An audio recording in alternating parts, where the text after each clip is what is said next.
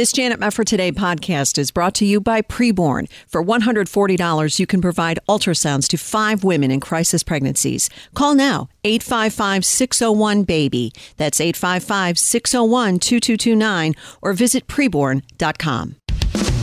This is Janet Mefford Today. Our confidence is in Christ alone. Are we going to stand with God come what may? If the Word of God says it, I believe it. And that's the way it is. And now, here is Janet Mefford. Thank you so much for joining us again. Any Christian who has been paying attention in the last several years is sure to have noticed how many famous pastors of late have engaged in some shocking immoral behavior that ended up really killing their ministries.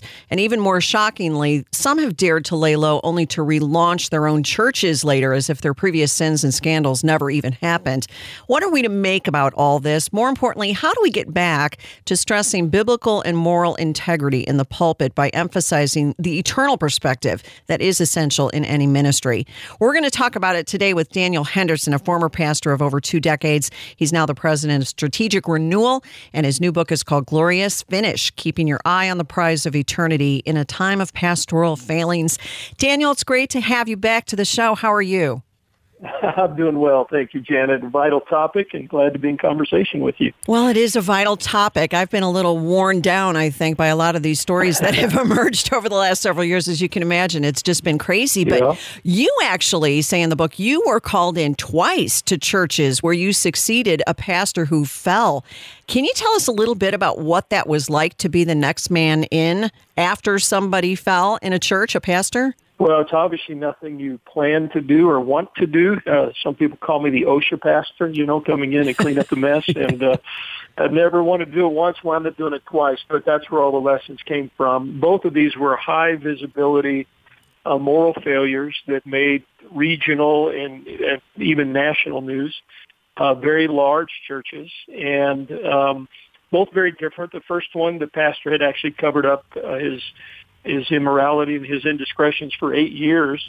Um, the other one, it had just happened when they discovered it. But in both cases, lots of hurt, obviously a huge trust deficit, the name of Christ being dishonored, and a real rebuilding process. But, you know, the lessons from that, Janet, really have become the framework for what I wrote in the book because you learn a lot when you're the cleanup guy. Oh, I can only imagine that. That is a really hard calling, but an important one because part of what you're doing when you're the man called in next, you're trying to not only lead the church, but you're also trying to restore, it would seem, faith in the ministry. Did you feel that way when you came to those churches? I have to, in some sense, redeem the office of the pastor in the eyes of these people who have been so discouraged by what happened with the last guy? Yeah, that's right. You know, and again, they think, you know, this this guy, uh, you know, preached, baptized, married my kids, and all the while these things were going on under the surface. So you really do have to rebuild trust. And um, you know, and as you know, that comes from faithfully teaching the word. It comes from you know real accountability that you build into the the you know just the processes of ministry. Right. And in our case, some extraordinary uh, focus on prayer because only the Holy Spirit can really rebuild trust and restore people's confidence in church leadership and in some cases even in the power of the gospel. Right. Sometimes you think, well, if it didn't work for him, will it work for me? That's a really important point. What do you think about pastoral failings in general? It's always been something that has occurred, but maybe in the internet age, it seems like it's happening more frequently, especially with some of these big name pastors. But what is your take on why this might be going on? And, and if there's any special element to the fact that we're seeing more of it? Well, I think it always, and in the book I talk about this, I think it always starts with just spiritual neglect, obviously neglecting their relationship with the Lord. That's number one. You know, when that's vibrant, it, that's the ultimate accountability. It's the ultimate spiritual uh, health for a ministry.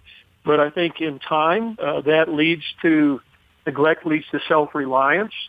And that self-reliance can lead to professionalism and a sense of entitlement. And pretty soon, uh, as I write about in the book, there's a compartmentalization that, that moves into one's life, separating one segment from the other. Uh, you know, it certainly is more visible today, Janet, because of the internet and the news. But I, I do think it's more prominent today as well, just because of all the unusual temptations that I think are unique to our media craze culture as well. Yeah, well, all of that stuff is really important. I want to get into more of it in detail, but I'm wondering what your thoughts are also about the fact I've seen this over the course of my life. It used to be, generally speaking, at least in my experience, that if you were part of a denomination, you had men going to seminary, you had ordination, you had the church doing all these interviews, and that still goes on today. But this phenomenon of men starting their own churches and kind of becoming the star of the church is a rather new phenomenon. Do you think that that has any bearing on what we're seeing in terms of the later pastoral fallings that come about? Oh, I think it does. Again, the the motive for getting into ministry obviously affects everything. And you know, when Paul said, if you want to be a, an elder, a bishop, pastor, you desire a good thing, First Timothy 3, what that meant back in Paul's day was you're the first one to get your head chopped off when hmm. persecution comes, you know. yeah. And so it's really a commitment to sacrifice and, and uh, you know, seriousness about the teaching of the Word of God. Unfortunately, again, today, uh, kind of the rock star clergyman phenomenon has motivated, I think, a lot of people to get into ministry for the wrong reasons, you know, to try to prove their significance, to become a person of importance, and um, they take a lot of shortcuts getting there, and obviously that winds up becoming part of the, the reason for the downfall.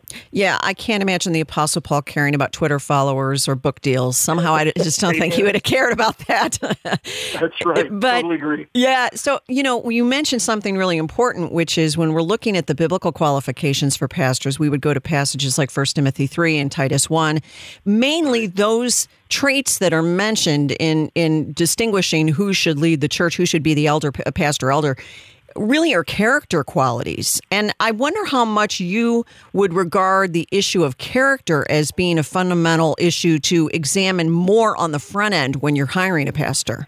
Well, that's obviously we know that's why Paul cautioned the church by uh, you know too rapidly laying hands on someone who was appointing him to ministry uh, there needs to be a proven uh, track record of character and faithfulness and clearly a, a grasp of the Word of God that is going to be healthy and, and Christ honoring. Uh, again, that that's why so many of our denominations and associations build in things like ordination and internships and residencies, yeah. because it requires us to see the lifestyle of someone before they take on that very serious task of filling a pulpit, preaching the word, and leading by example. Yeah, amen. Now, you say something really good. You say a lot of good things in this book, but one of the things that you say is church leaders commonly teach about living with an eternal perspective. But what does this look like in the daily choices of ministry life? So, broadly speaking, how would you answer that? At the beginning of the book, something just really riveted me, and I wrote about it, and that is that, you know, we've got to really define what we're really called to. And I asked the reader, you know, complete this sentence, I'm called to, and we put a lot of different answers in there, you know, to be a deacon or, you know, it could be a pastor, a radio host, a mother, a father, whatever. But the verse that really riveted me and gripped my heart, First Peter 5.10, says that we are called to his eternal glory in Christ. Yep. And that may sound very ethereal, but it's very, very practical. I, I say in the book that everything we do this side of eternity is preparatory. That's all it is. Hmm. It's it's a vapor. It's significant, but it's significant in light of what's on the other side of eternity, and that is Christ's eternal glory. And in fact, uh, I just got off a coaching call with about ten pastors with the book, and we were really saying how practical it is to realize that you've got to decide what the scoreboard is. And the scoreboard is in heaven, obviously. The scorekeeper is perfect and he's on the field with us. You know, he's not just looking from a, a distance. He's on the field with us. He sees everything we do. He never misses a call, and his reward is eternal. And I think that shifts our focus away from comparison and we call it the nickel and nose game, you know, how many people came and what they gave. And it really helps us realize the essence of our calling is eternal. We've got to keep that in front of us on a daily basis. Yeah, that's so true. And I would imagine a lot of pastors say it's difficult in the ins and outs of daily ministry to remember that. That's why it's so hard because I have so much on my plate. hmm I always say discouragement is a temporary loss of perspective. Mm. and, and that's a daily battle for every pastor and you know busyness and uh, criticism and financial pressures i mean the list goes on and on can blur our perspective. And so i think every day we, we've got to come back to the truth of what are we really called to where is the scoreboard? What really matters? I got to keep my motives pure and my methods honorable because this really matters in the forever kingdom of my Lord and Savior Jesus Christ. Excellent. We're going to pause. Daniel Henderson with us. His book is Glorious Finish. We'll come back to the conversation after this break on Janet Mefford today.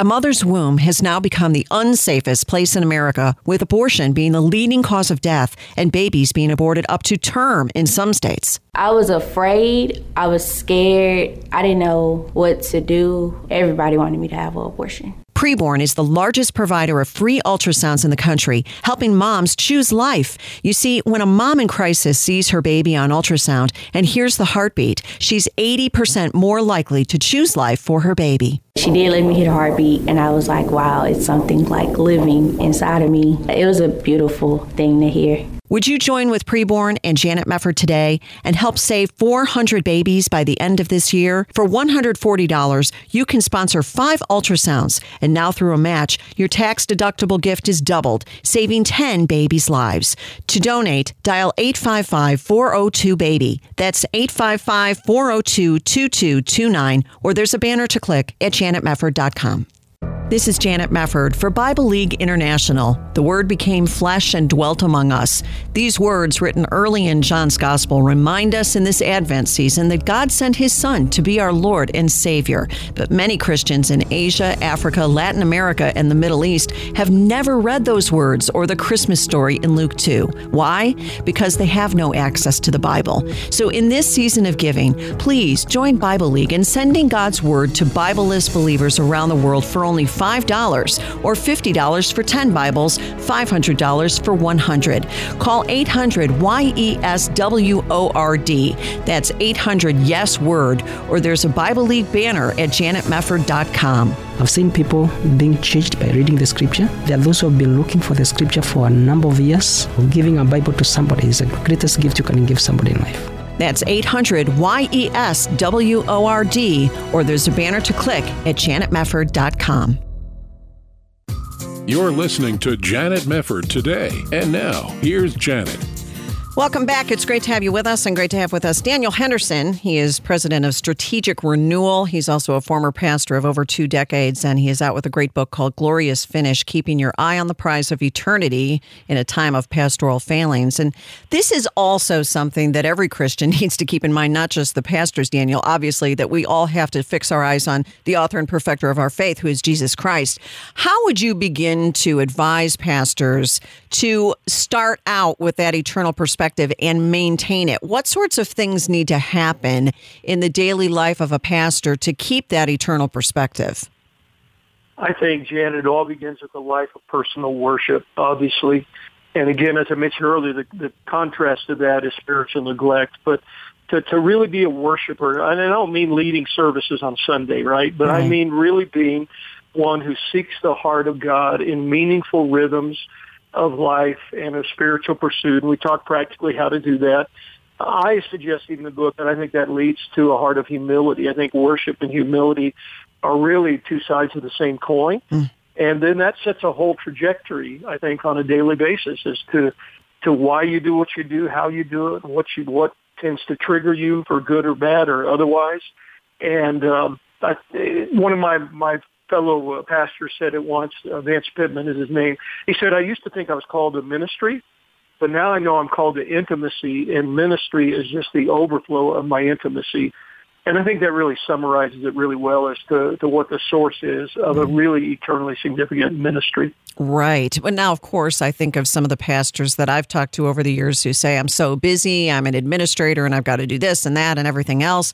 And I almost feel like I, I, I am neglecting my time with the Lord simply because my time is so spoken for all the time. How do you carve out a time each day really to study the Word as a Christian, not necessarily doing the academics of preparing a sermon only, but having that fellowship with the Lord every day and that time in the Word? Are there some tricks of the trade you've learned along the way as a pastor on how to make sure that takes priority? A couple of things come to mind. One of the things we talk a lot about in our prayer training, and we coach pastors in terms of prayer leadership, but is the difference between seeking God's face and seeking His hand. You know, His hand is what we need Him to do for us today. His face is who He is. Mm-hmm. And even the model prayer Jesus gave is really clear. You always seek his face before you seek his hand. and I always say, if all you do is seek his hand, you may miss his face. But if you seek his face, he'll be glad to open his hand. As it relates to pastors, again, uh, we tend to be praying just so we can get through the week, just so we can manage a, a board meeting, just so we can get a sermon together. I would suggest all those are good prayers, but they're prayers that are seeking God's hand. We need to set our hearts every day to seek God's face, to seek Him simply for the beauty of who He is, not what He does for us, not how He's going to help us manage things. So that's one. And another thing I talk about in the book, Janet, and I have practiced this over the years, is when you get to that point where you're running on fumes, you're just over busy, you need a reset. And uh, I have recommended in this book and to pastors that, you know, at least twice a year, you need to go away and, and have a personal spiritual retreat. Not to plan ministry, not to strategize the vision, but simply to be and to be with Jesus and to practice the disciplines of, of solitude and silence and fasting and meditation and prayer and Bible reading and rest. Okay. Uh, because you just you have to do that. You got to reset your soul every once in a while on the treadmill of ministry. Well, you do. And would you say that as a pastor, you would have more of a unique spiritual warfare experience than you would if you were not a pastor? Do you find differences in the sorts of things that pastors go through via the enemy uh, as opposed to the layman? I sure do. Obviously, the enemy wants to take any of us out, but I use a bowling analogy, Janet. I, I say I'm not much of a bowler, but one thing I know, it's really hard to get a strike if you don't hit the head pin. Yeah. And the devil knows that. Yeah. And it's not that pastors are more important. They're just more influential.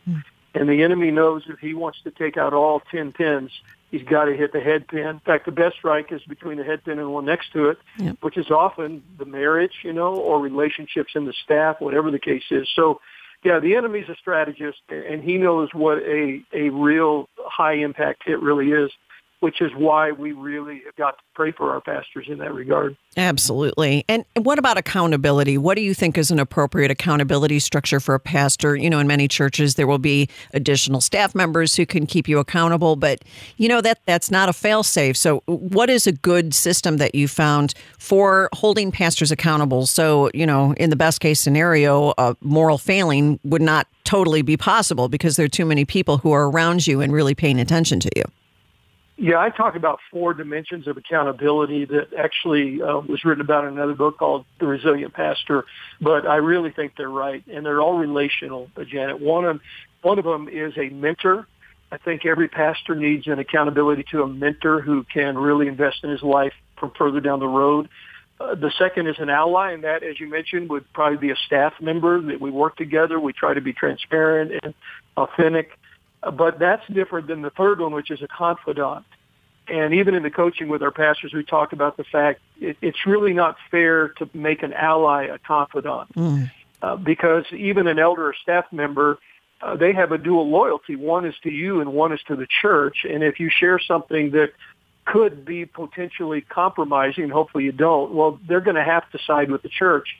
You need a confidant that you can spill all your guts with, who's committed to your holiness and your sanctification, but probably outside the system. And the fourth one is a protege. We don't think about that. Uh, but for years, I mentored 12 young men every year, and that's accountability too, because you have these younger men looking at you from a different angle. So I think real accountability is a mentor, an ally, a confidant, and a protege. And I've been challenging pastors in our coaching, make sure you've got all four of those dimensions of relationship built in because I think that'll really be a biblical process of, of accountability. Yeah. Well, you know, when I think about the the pastor's marriage and you're so much in the spotlight, do you tend to find that among the pastors who have moral failings, there's a problem in the marriage, or do you think it's more along the lines of there was a character flaw to begin with, or you know, what sorts of dynamics tend to be there when you do see a pastor, for example, who who commits adultery? Yeah, well, in the in the area of adultery, of course, there are numerous reasons why a pastor may be disqualified related to money or abusive, you know, behavior, whatever it is. But certainly, yeah, I mean, you know, the biggest antidote to, to crabgrass is green grass in your own field, right? And I think the the reality is that um, you know, pastor who goes after the bad stuff, uh, the crabgrass, after astroturf, whatever you want to call it, it's because the the grass of his own marriage has not been kept healthy and green and vibrant. And so there certainly is a connection there in, in that regard. Right. Right, that's true. Uh, what about churches? Because when you're, you know, listeners who are tuning in and hearing about this may not be pastors themselves, but they'll say, boy, we really want to support our pastor and make sure that our church is not going to go through some of these scandals that we've seen in the news. Do you have advice for churches on helping their pastors really stay focused on Christ? Things like perhaps giving them more opportunity to get away and to be able to have these times with the Lord and not packing their schedule so tightly, things like that? Yeah, a number of points of advice I would give. Uh, the first one, as we already mentioned, is pray. You know, it's hard to be a critic and an intercessor at the same time. Mm. And even mobilizing the church to pray. I was blessed over the years with pastors' prayer partners, over 100 men who prayed for me every day. I don't know that I'd still be in ministry, and I don't understand the mystery of it all, but without their prayers that sustain me. I think encouraging a pastor to keep good priorities. We are very strong about the priorities of prayer and the ministry of the word. Uh, I say, you know, often that the devil doesn't have to destroy a pastor. All he has to do is distract him. Hmm. And so just pray that he'll have clear biblical priorities. Yes, making sure he's taking his vacation, making sure those around him are encouraging him to rest and stay focused. And uh, my friend Jim Cymbala, you know, told me when he read this book, he said, you know, everyone in the pew ought to read this because it really helps them understand the realities of the battle they face and the choices they have to make in order to even pray more intelligently and be practically supportive in any way they can. That's really good. You know, and we had talked a little bit about calling in the front end, but how would you define a call to the ministry? Because that's really where it all begins. You, you do have, unfortunately, men who are in the ministry who, at least I've experienced, shouldn't be in the ministry and probably weren't called to be in the ministry. But how do you tell the difference when, you know, a man really is called and a man is not called? How do you deal with that before any of these things ever come about? Because it seems if you start there, there might be some you know good moves you could make that would fend off some of the problems that might come along later yeah, an anecdotal uh, response first, Janet. I was sitting with Henry Blackaby in the green room one time. We were speaking at a conference together, and in his sage wisdom, he put his hand on mine and said reflectively, he said, you know, I'm convinced after all these years that there are more men in ministry out of insecurity rather than out of calling. Oh, wow. And that was riveting, you know, and I think, uh, you know, to, to use ministry as a means to bolster your own sense of self-significance, I think – is always a misfire, and you can see the fruits of it. You know, the drivenness, um, the insecurities that come up. You know, when conflict arises, et cetera. And certainly, you can be genuinely called and still struggle with insecurity. I think all of us would relate to that. But but I think just a Christward focus. I mentioned Janet. I just got off a call with a bunch of pastors, and we ended with this whole focus that the Bible doesn't talk about dying and going to heaven. It talks about dying and going to be with Christ. Amen. And I think the mark of a truly biblically called leader is their focus on Christ, not on ministry, not on building a church, you know, not on growing an organization or having a platform.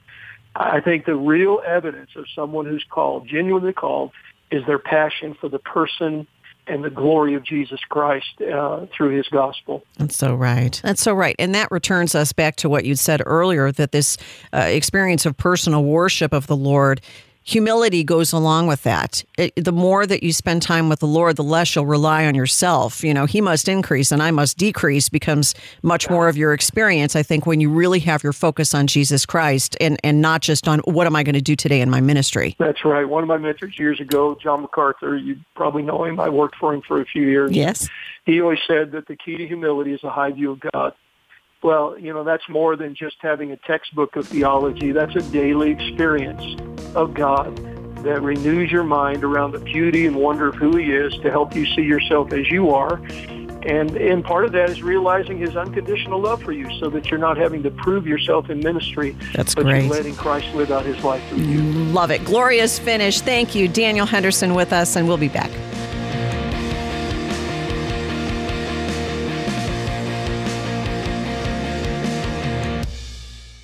This Janet Mefford Today podcast is brought to you by Preborn. For $140, you can provide ultrasounds to five women in crisis pregnancies. Call now, 855 601 BABY. That's 855 601 2229 or visit preborn.com. This is Janet Mefford Today. And now, here's your host, Janet Mefford. A lot of us remember that famous quote from Anna Karenina All happy families are alike. Each unhappy family is unhappy in its own way. And that's certainly the case. But my next guest notes that unhappiness in families often can be caused by hidden destructive behaviors that the members have either overlooked or never acknowledged. What are those? We're going to talk about it today with Dr. Magdalena Battles, author of Six Hidden Behaviors That Destroy Families. She's also a conference speaker and has a website, livingjoydaily.com. And Magdalena, it's wonderful to have you with us. How are you? Good. Thank you for having me. Sure thing. You you think about bad family behavior, and most of it, I guess we would imagine, is upfront. Why do you highlight the hidden behaviors? Well, the hidden behaviors um, there are these patterns of behavior that exist in every family, and um, what happens is these underlying problems they can fester and eat at relationships and eventually cause estrangement and people not wanting to be around each other not because of huge issues or fallouts in the family but because of these little problems these hidden behaviors that really destroy families and a lot of people don't even realize that they have these behaviors going on um, you know such as criticism they don't realize that they're being critical to their family every time that they're around them yeah. and it drives their family members away yeah, no, that's absolutely right. And and it can be the little stuff, it, relatively little stuff, I should say, that sometimes you don't pay as much attention to, but that can be your undoing. And you've got these six hidden behaviors, one of which is a failure to forgive or apologize. That's kind of an easy one to wrap your head around, but we are commanded in scripture to forgive as we've been forgiven. Can you speak to that issue a little bit about how that manifests itself in families and does damage? Yes, absolutely with a lot of families, we end up harboring resentment and anger towards family members because somebody hasn't apologized for something that they've done wrong. And so we have a lack of forgiveness because they haven't apologized. Well, in scripture, it doesn't say you must forgive when they, as soon as they apologize. no, it just says we must forgive. Uh, and so we need to learn to be people who are forgiving even when they may not say the words, I'm sorry. Some people, some families function in a manner where they move on. They move past the hmm. behavior and um, they may not apologize, but they'll do it in other ways in their behaviors by, um, you know, bringing you a meal or, you know, just extending an olive branch and inviting you over for a holiday. So they may not have said, I'm sorry for what I did, but they move forward and they continue with your relationship. Right. Well, what happens is the person who's been offended, obviously, they're going to have a hard time getting over it because they're still festering in this, you know, anger and, and going, well, why won't they apologize? You know, why can't they say what they did was wrong and say, I'm sorry? And, um, again, scripture doesn't tell us that we only forgive when somebody apologizes, uh, apologizes to us. It is forgiveness comes from a state of the heart. And what it is, it, what it means is that we forgive in our hearts so we don't harbor resentment. We let go of the anger and we turn it over to God and say, God, help me to um, heal my, my hardness in my heart and help me to forgive this person so that I can have a relationship with them. Yeah, that's really good. That is important to forgive and, and, not turn everything, you know, every little molehill into a mountain. On the other hand, though, you'll mm-hmm. have situations where people are different. I, I, found this in life where you have certain people who can just move on and it doesn't really bother them if they did something offensive, while the other person is just really upset and hangs on to it, who needs to forgive but also wants to discuss it. How would you mm-hmm. recommend people resolve that? If, if you really are saying, listen, I, I really deserved an apology for that, I can't move move on until we discuss it, but the other person isn't very inclined to sit down and have that conversation. How can you do that? What are some tips for being able to break that barrier down and be able to discuss the problem? Right. Yeah, that's a good question. Now, one thing that scripture teaches us is that we should go directly to the person and talk to them face to face. It's not something where we bring an entourage or bring a bunch of other family members with us to back us up and side with us. No, we just need to go one on one and talk to this person. And you do it in a, in a situation where it isn't heated, where you're not currently in an argument or um, having an issue. So you, you say, you know, I'd like to meet you for coffee. I have something I want to talk to you about. And, and and when you go to them to talk to them, you need to approach the uh, situation with a conversation and a tone that is uh, seeking to heal the relationship, yeah. not to create more divide. Good. Because sometimes when we get defensive and we say, you did this, you did that, it's only go- going to cause more fracturing in the relationship. So if you truly want restoration of the relationship, then you can sit down and say, I just want you to uh, see it from my side and, and I want to hear your side as well. And I'm telling you this because I do love you and I want a relationship with you and I want to help heal our relationship. And setting it in that tone helps to soften their heart too. And then you have to have it be willing to um, not expect an apology because sometimes mm. there are people that won't apologize. Yep. But you have to make that decision that it doesn't matter what the outcome is, whether they apologize or not. I'm going to have forgiveness because God calls me to forgive regardless. That's great. That's great. What about criticism? You had mentioned criticism before. Sometimes you'll have constructive criticism, but oftentimes in families it isn't so constructive at times. How, how do you differentiate between you just insulted me versus you really have my best interest at heart? What? How do we handle that whole issue of criticism in our families? Yes, criticism is one that is more common in families, one of those hidden behaviors that just keeps bubbling up over and over again. Um, with criticism, we need to start being a little more conscientious of how we treat our families and how we talk to our family members. A lot of times our criticism comes from a viewpoint of we love you and we want to help you and we want you to be the best person you can be, so we're going to tell you how to do it. well, that can come off as insulting, you know, saying to your sister, well, you know, your dating life would be better if you could lose 30 pounds. No. It, it might be true, but it's also very insulting. Yeah, I didn't ask so for that, sis. Yeah. exactly, exactly. And what Scripture tells us in um, in the Bible in Galatians about um, about criticism and correction of a fellow believer, what it says is that if you are going to confront somebody about their behavior or something that they're doing wrong, then you need to be willing to bear their burden. Mm-hmm. And what bearing their burden means, you're going to walk side walk alongside them and help them through the situation. So if you are going to criticize, say, say your your brother has a problem with alcohol and you want him to go to, you know, get him some help. Well, you could just say, well, I think you need to go to rehab that might be very well true, but it, it's just hurtful and it's not going to help solve the problem. It just makes you come off as judgmental. Right. Now, if you say, I want to sit down and have a conversation with you and I care for you and I love you and I want to help you through this, and I found a facility that um, is local and uh, I can get you a, a free tuition to go to this through this program and I'll even go to the first session with you to help you through it because I want to walk through this with you and I want to help you if you're interested in, in pursuing this. Yeah. So then it puts back on the other person. You're not the one that is changing them. It, it's up to them uh, whether they want to change or not. But the point is that you're willing to bear the burden with them because that's what we're called to do in Galatians. If we correct somebody, we need to be willing to bear the burden alongside them. Yeah, that's good advice. What about if I'm the one who's receiving the criticism and I'm not so excited to receive it. I may need to hear it, but I don't necessarily want to hear it. What is the best attitude for me to have in that situation? Yeah, so that's a good question. Yeah, criticism is hard when we're on the other side of it, when we're the receiver. Uh, one one thing that we can do is um, just filter it through our own perspective and not be reactionary. So the key is uh, if, if you know, somebody says something to you, there may be a b- bit of truth to it, but it doesn't mean that you need to um, react right away to it because a lot of times our reaction is going to be harsh. You know, when somebody says something that's critical, our, our immediate um, uh, defense mechanism is to be um, defensive and uh, to react in a way that's not so nice. Yeah. So what we need to do is take a step back and say, okay, I appreciate your input and and then you just kind of file it back in, in or put it in your back pocket and then you can unpack that criticism later. And then look at it objectively. You know for example if your sister says oh you need to lose weight to have a better dating life well then you can say thanks okay. You don't have to really react to it at that time but then look at it later on and decide what you want to do for it for yourself for your own life.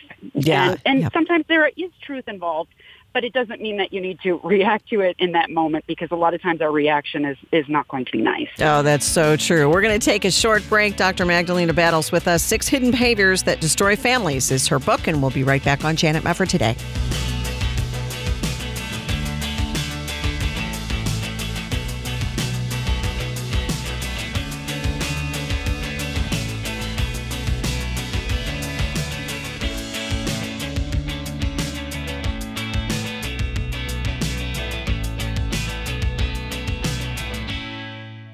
Ministry of Preborn is there for moms in crisis who are choosing between life and death for their preborn babies. Meet Sophie. At 22 weeks pregnant, Sophie was pressured by her mother and boyfriend to terminate her pregnancy. After meeting with a preborn counselor, she found the love and support she needed. After I had that first ultrasound and I saw her and I was looking at the pictures over and over and over again, that's when I decided I was going to stand up to my mother and tell her, no, I can't do an abortion. Sophie chose life, and now she's awaiting the birth of her baby girl. Every day, Preborn is on the front lines fighting Planned Parenthood to help young moms just like Sophie to choose life. For a gift of $140 today, you can help to rescue five babies' lives. And now, through a matching gift, your gift will be doubled, rescuing 10 babies' lives. To donate, call 855 402 BABY. That's 855 402 2229, or there's a banner to click at janetmefford.com. This is Janet Mefford for Bible League International. The Word became flesh and dwelt among us.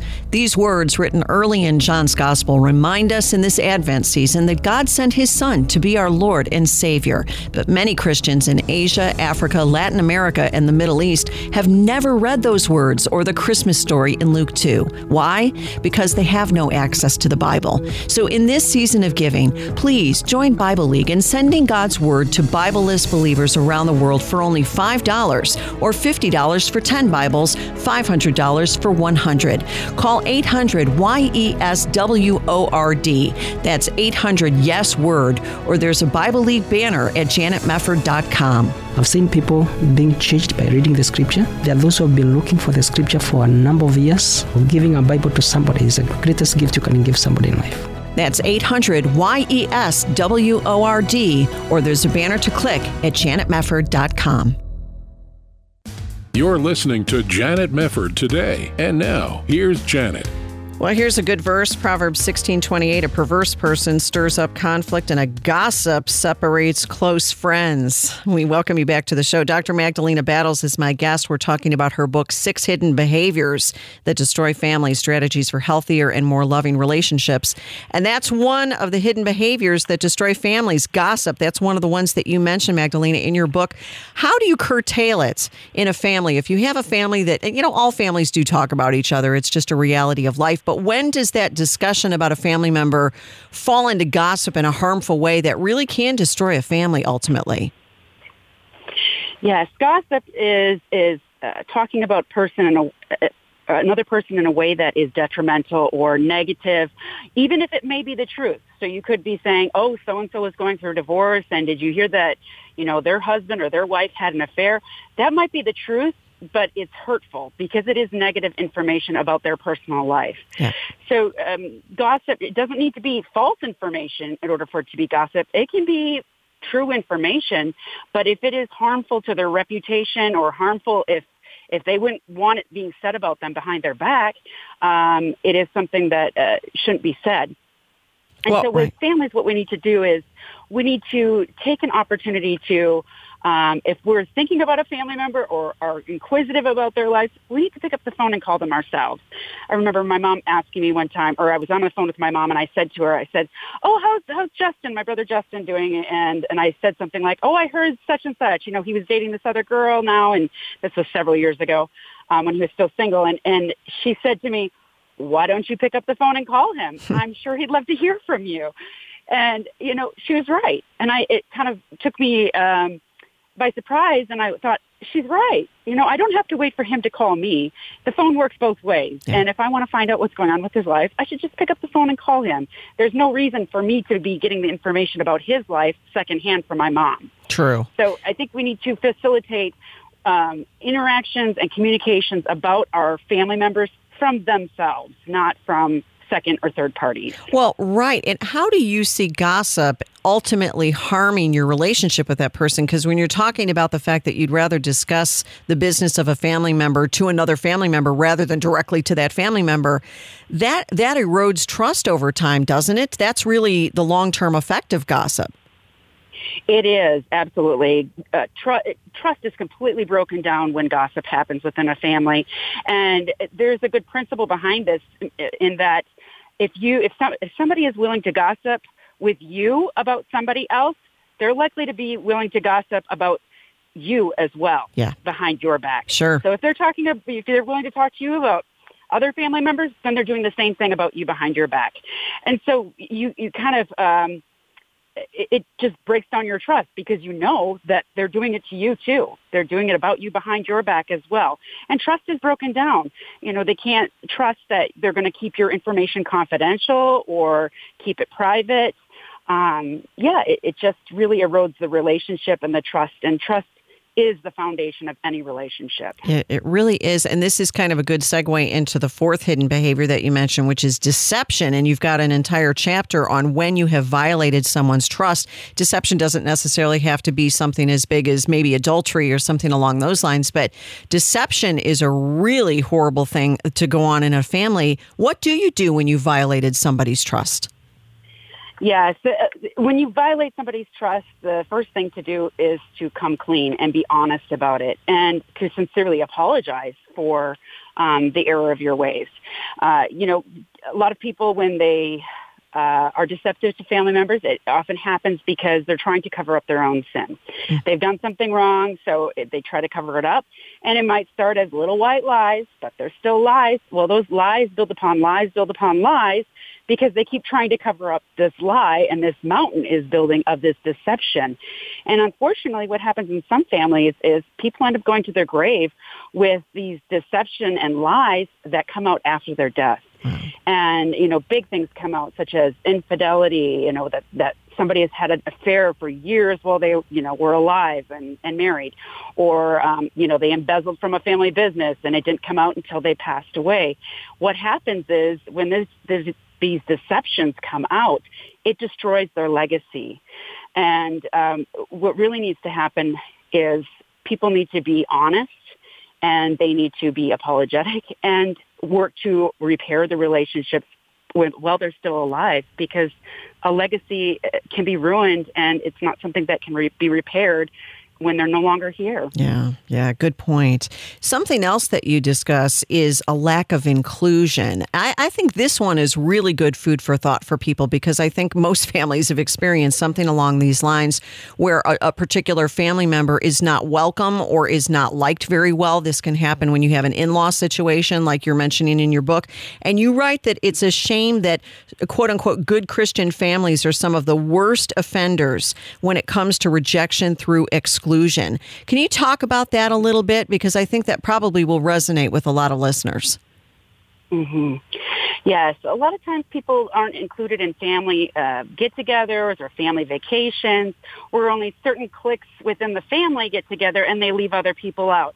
And it might be because, oh, they're well, they're they're they're different than us. They have different beliefs, and we just don't get along with them as well. Or oh, that person has always says no, so why even bother asking? You know, they're just going to say no anyway.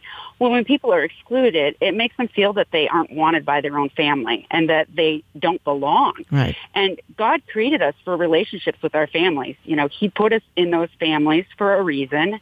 Uh, and so we need to work on including all family members, regardless of the differences um, that we have, and um, work towards loving one another, regardless of um, those feelings that we may have, because we'll find that we can get along with everybody regardless, and being inclusive is definitely the way Jesus walked in his lifetime. Yeah. And so we need to be more Christ-like and work to include people. That means, you know, you might have that black sheep of the family that, you know, nobody ever seems to invite for Christmas. Well, maybe it's your turn, you know, you need to step up and be that family member who is going to be inclusive because you can be the one to change the course of your family hmm. and change the life of that person by including them and inviting them to the next holiday.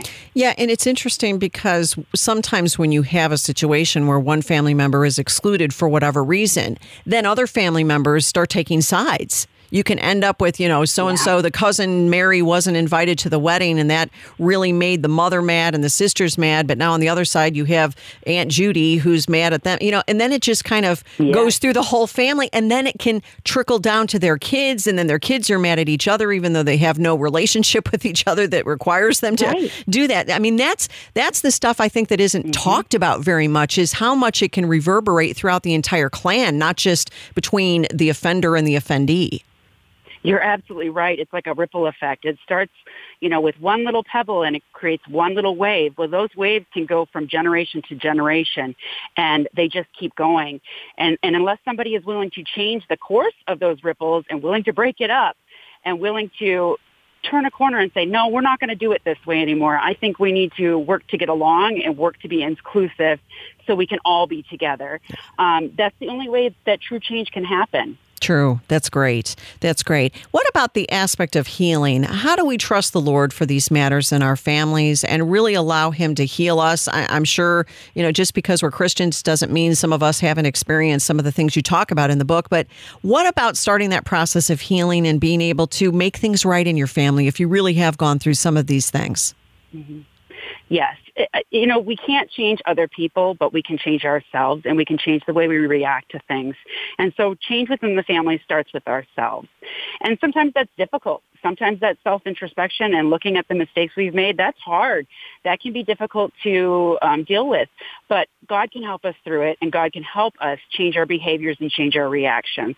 So in any situation, regardless of the mistakes that have been made in a family, God can heal and God can bring restoration, but we need to turn it over to Him.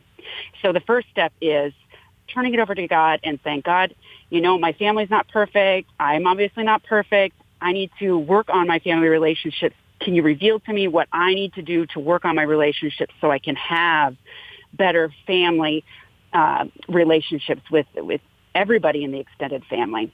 I think that's and great. God will reveal that. Yeah. Yes. I think that's great because, you know, I often say this I have a difficult time changing anything in myself, much less changing anybody around me. So, you know, it has to start with me. It has to start with me going before the Lord and saying, Lord, I really messed up. And please, you know, look into my heart, Lord, and, and create in me a clean heart. That's that's the first order of business. And I think this is really good advice in this book. It's called Six Hidden Behaviors That Destroy Families by Dr. Magdalena Battles. You can check out her website, livingjoy daily.com.